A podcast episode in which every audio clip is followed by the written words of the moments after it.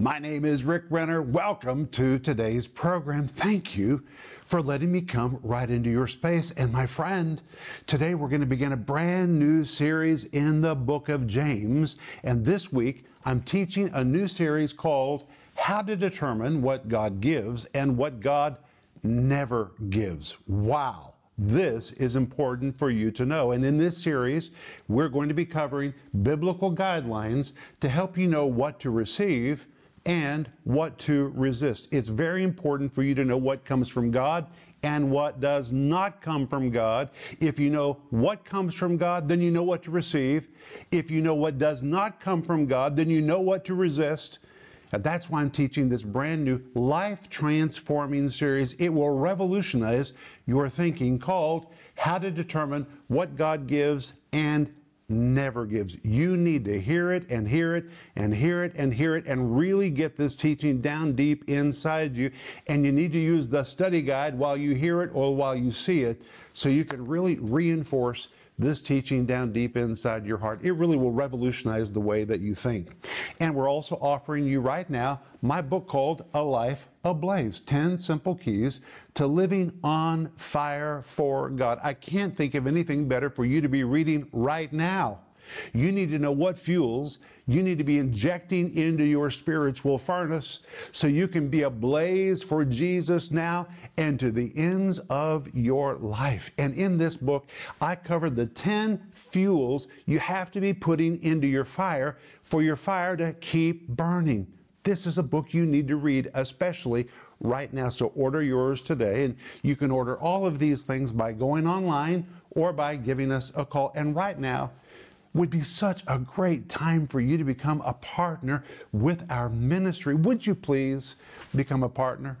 You might say, well, what's a partner? A partner is someone who financially, regularly gives into our ministry, enabling us to take the teaching of the Bible to people all over the world. Partners are so powerful. You see, I can sit in this chair and I can teach, but I can't pay for this signal to go around the world. But when you're a partner, you literally put fuel in the tank so that we can take this teaching to people all over the planet. Right from where you are, you can change someone else's life, and you don't even have to get out of your seat or move.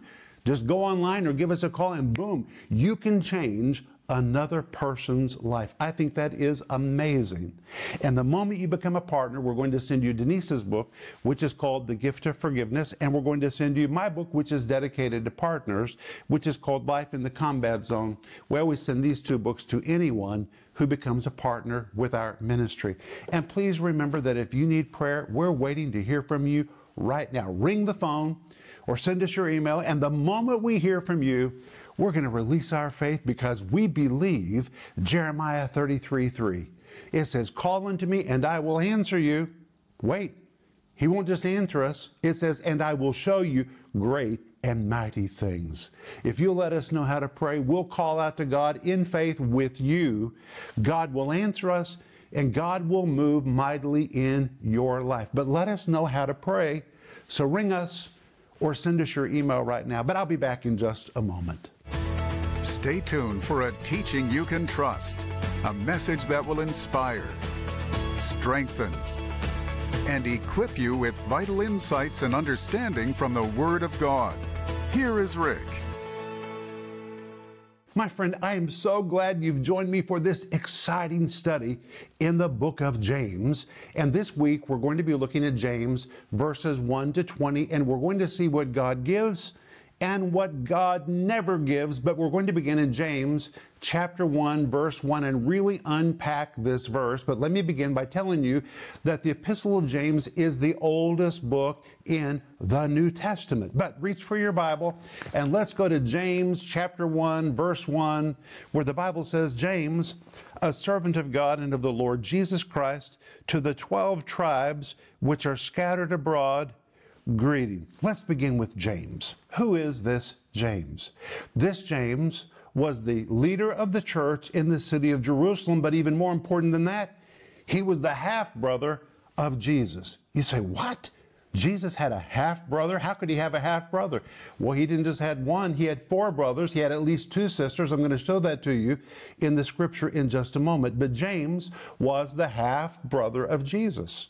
And the reason I call him the half brother of Jesus is because James and Jesus had the same mother but they did not have the same father. James' father was Joseph, but Jesus' father was God. He was the Son of God. But as you study the scripture, you find that according to Matthew chapter 1 verse 25, Mary and Joseph had no sexual union until after the birth of Jesus, and after the birth of Jesus, they were sexually united as a normal married couple and they produced additional children. And we read about this in Matthew 13 verse 55 and verse 56. This may be a surprise to you, but listen to what the Bible says. Is not this the carpenter's son? It's referring to Jesus. Is not his mother called Mary? Now listen to this. And his brothers, brothers, he had brothers, James and Joseph and Simon and Judas. And verse 56 says, and his sisters, are they not all with us? Jesus was the firstborn son, and he was God in the flesh. Next was James, who wrote the book of James. He was followed by Joseph, who obviously was named after his father. Then Simon was the third son. Then there was a fourth son whose name was Jude, and it's the same Jude who wrote the book of Jude in the New Testament. Wow. And in Greek, the word sisters is plural, which means there were at least two. It doesn't mean there were only two, but at least there were two. So when you look at this family, it is a remarkable family indeed. It began with Mary, who was a virgin and supernaturally conceived Jesus in her womb. He was the Son of God. Then she and Joseph produced James, then Joseph, then Simon, then Jude, at least two girls. And we know from what early church fathers wrote that eventually the entire family began to work in the ministry. This was a God called family. I think that is amazing. But the Bible also tells us that it didn't begin so well with Jesus and his brothers. They didn't believe in him at all. In fact, they really felt antagonistic feelings toward Jesus. The Bible tells us in John 7, verse 5, for neither did his brethren believe in him. That is amazing to me that they could grow up in the same household with Jesus and not believe in him. But that's what the Bible tells us. And we know from the writings of early church fathers that James was even antagonistic toward Jesus. Now you may ask, how could you grow up in the same household with Jesus and be antagonistic toward Jesus? Well, just imagine if you were James and your older brother was Jesus, who was God in the flesh. He was the picture of perfection. And all the time you were hearing from your parents, why can't you be like Jesus? Why can't you be like Jesus? And James felt he never did anything right and was constantly being compared to Jesus. And by the time Jesus' ministry began and James became an adult, he felt great resentment toward Jesus. This is very well documented by early church fathers. Jesus was aware of the tension and the turmoil in James toward him. So when Jesus was raised from the dead, one of the first things he did was appear to his brother James. And we read about that in 1 Corinthians chapter 15 verses 3 through 7. Listen to this. The Apostle Paul writes, For I delivered unto you first of all that which I also received, how that Christ died for our sins according to the Scriptures. Verse 4. And that he was buried, and that he rose again on the third day according to the Scriptures. Verse 5. And he was seen of Cephas, that's Peter, then of the twelve, verse 6. After that, he was seen of above 500 brethren at once of whom the greater part remain unto this present, but some are fallen asleep. Then in verse 7, Paul writes, And after that he was seen of James. He was seen of James. And when G- James saw Jesus was raised from the dead, that's when he finally understood why his brother was so good. It wasn't that he was simply so good, he was God in the flesh. And when Jesus appeared to James, that was the moment of James' conversion. And that's when he no longer called him Jesus, but he began to call him the Lord Jesus Christ. Wow. At that moment, James was radically converted. And we know from Acts chapter 15 that James became the leader of the church in Jerusalem. And we know that when the Apostle Paul came to Jerusalem and spoke with the church leaders that were there, he met with James and all of the others. That is recorded in Galatians chapter 1, verse 19. But James became a great convert. He became the servant of his elder brother, whom he now calls the Lord Jesus Christ, and literally became the leader of the church in Jerusalem. But when you look at Scripture, you find that God specializes in calling families. God wants to call your family. Mary and Joseph, raised a family that all worked in the ministry. Jesus, their firstborn, was God in the flesh, and he was the Messiah. James became the head of the church in Jerusalem. Jude was very active in the ministry and wrote the book of Jude. And early Christian writers tell us that even Jesus' sisters were involved in the work of the ministry.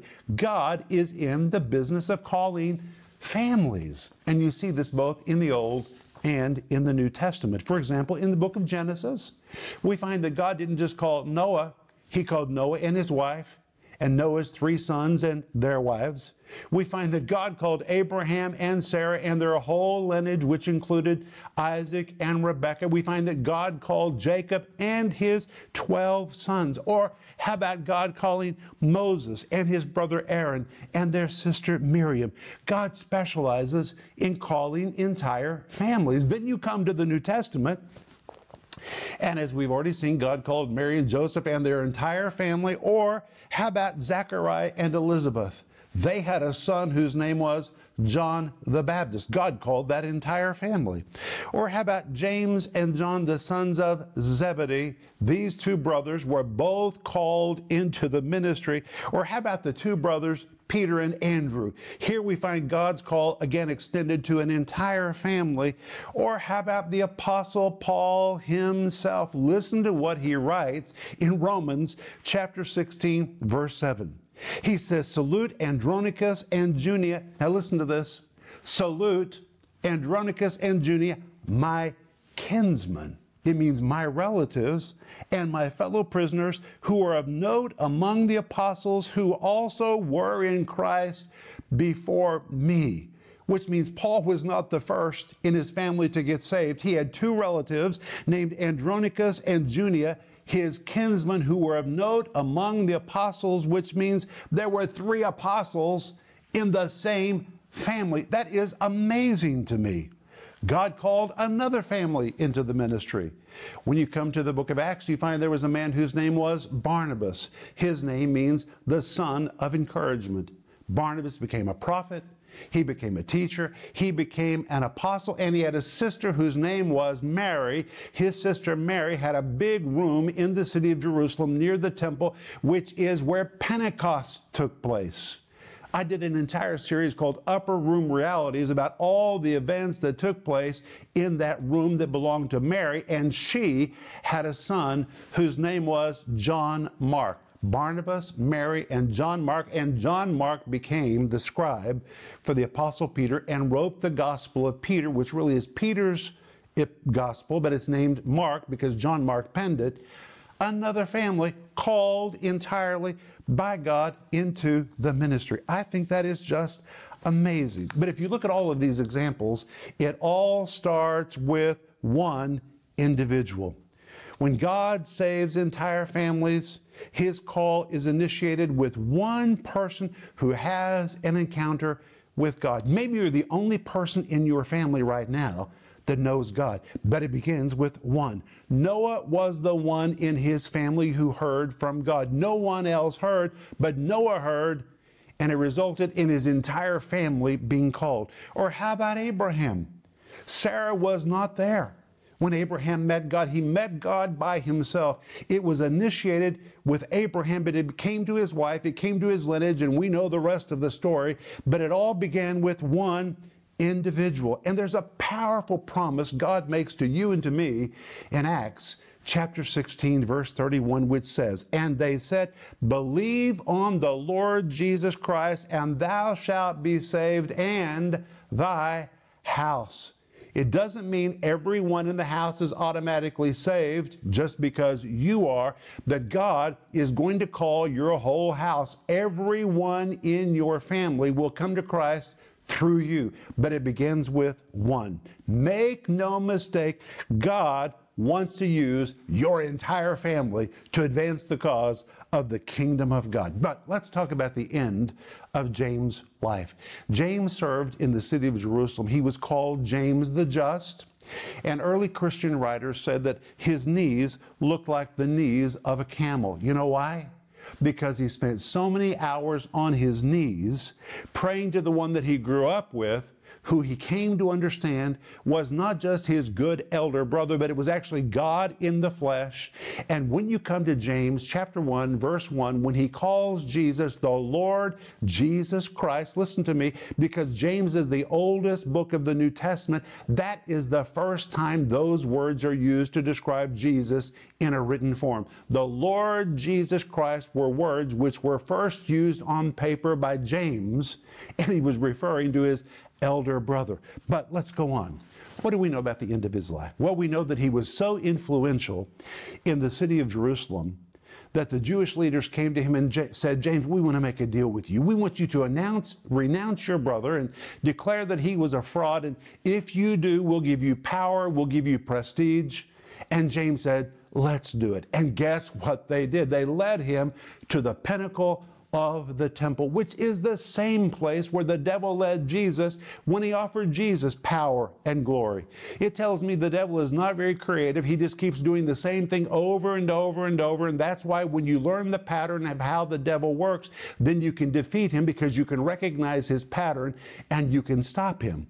But they led him to the pinnacle of the temple and summoned the people of Jerusalem who were standing around the base announced that James had a proclamation to make. And when all the people were gathered together, James seized the moment and declared, This Jesus, whom you've slain with wicked hands, is raised from the dead, is exalted to the right hand of the Father, and he is both Lord and Christ. He declared the lordship of Christ. And the religious leaders were so infuriated, they pushed him from the ledge of that pinnacle. He fell to the bottom where they beat him with clubs, and he died in faith because of the testimony he held about his brother, who was the Lord Jesus Christ. I think that is amazing. But hey, let's go back to James 1, verse 1, where it continues to say, James, a servant of God and of the Lord Jesus Christ. The word servant here is so very important. It is the Greek word doulos, which is the most abject term for a slave in the New Testament. It describes one who was perpetually bound to do the bidding of his owner. His owner is his elder brother, who he calls the Lord Jesus Christ. A slave whose principal task is to fulfill the desires of his master for the rest of his life, to help, to assist, and fulfill his master's wants and dreams to the exclusion of all else. It depicts a servant whose existence was to service his master in whatever way the master asked or demanded, and it pictures one whose will is completely swallowed up in the will of another. He has gone all the way from antagonism to full surrender. And notice that in this verse, he calls his elder brother the Lord Jesus Christ. We make this statement so often and don't even realize what we are saying. It was not an accident that James used this formula of words to describe his brother. For example, the word Lord is the word kurios. The word kurios means Lord or Supreme Master, but most importantly, it was used in the Old Testament Septuagint, which was the version of the Old Testament that James used to describe the Lord Jehovah. It is translated Jehovah in the Old Testament. So when he called his elder brother Jehovah, he was declaring that Jesus literally was Jehovah or God in the flesh. The name Jesus refers to his humanity. But the word Christ, the Greek word Christos, is the Greek word which describes the anointed one or the Messiah. So when James writes, the Lord Jesus Christ, he is making such a powerful declaration that Jesus is Jehovah in the flesh. He is not just a good man. He is not just a good teacher. He wasn't just a prophet. He was Lord Kurios. He was Jehovah in Jesus. He was the Christ. He was the anointed one, which means every single time you say the words, Lord Jesus Christ, you're making a statement you didn't even realize you are making. The word Lord, He is Jehovah. The word Jesus, this describes his humanity. He is Christos, he's Christ. He is the anointed one, he is the Messiah. So every time we say Lord Jesus Christ, we're literally declaring he is Jehovah in Jesus, in the flesh. He is the anointed one of the New Testament, the Messiah that we have been waiting for. He is the Lord Jesus Christ. Wow. But wait. Then verse 1 goes on to say, To the 12 tribes which are scattered abroad, greeting. What in the world do those words scattered abroad mean? Well, they're very powerful words that you need to understand because it describes the plight of these believers, what has happened to them. But that's what we're going to cover when we come back tomorrow. That these believers were struggling to know if what they were experiencing was from God or from some other source. And it's very important that you know how to discern what comes from God and what never comes from God. And that is what we're going to be covering this week. But I'll be back in just a moment, and I want to pray for you. Is it difficult for you to figure out what God gives and doesn't give? For example, do you wonder if God ever permits tragedy? Has someone ever told you that God has allowed bad things to happen to you? And if bad things have happened to you, how can you resist them, overcome them, and get back on track again?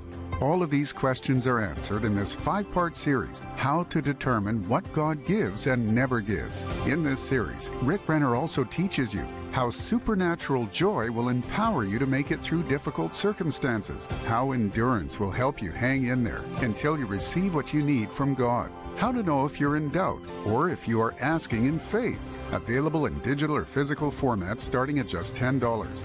This series will revolutionize your thinking about what God gives and never gives. In addition to this teaching series, you can also purchase the book A Life Ablaze. In this powerful book, Rick lays out everything you need to live an intimate, uncompromising life and stay on fire with the Holy Spirit's power for years to come. Don't delay in ordering your copy today because it will help you throw the right fuels into your fire to get you burning again. Order your copy of A Life Ablaze today for only $18. Don't miss this special offer. This series, How to Determine What God Gives and Never Gives, and the book, A Life Ablaze. Call the number on your screen now or go to Renner.org to order. Call or go online now.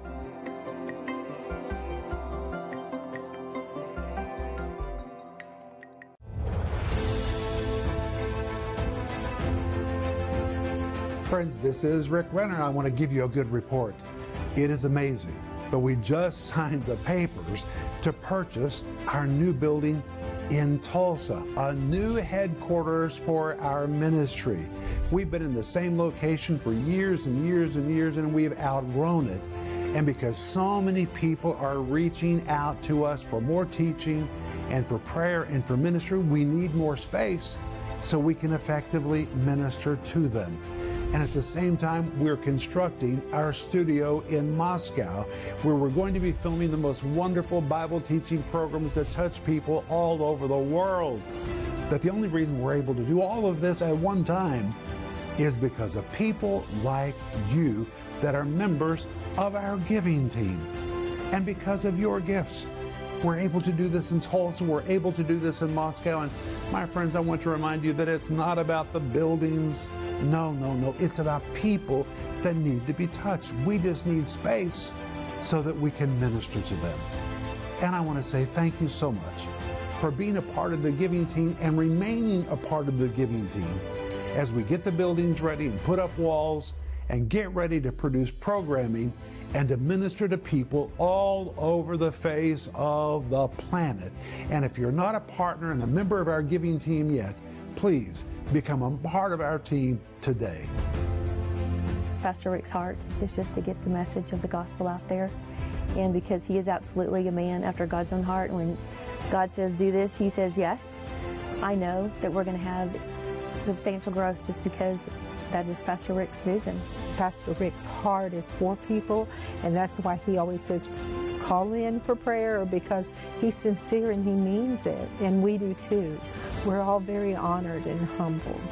It's just been a wonderful thing to see the growth that has happened because we know the growth comes with people's lives being changed.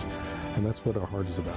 Um, these are the end times that we're living in, and there are a lot of new believers. There are many people wonderful. It's wonderful to hear that um, coming to coming to know Jesus for the first time, and um, I'm so thankful that we have the tools and the resources available, ready for them when they need it. We're just privileged to get to lend our gifts and our touches to written communication from this ministry.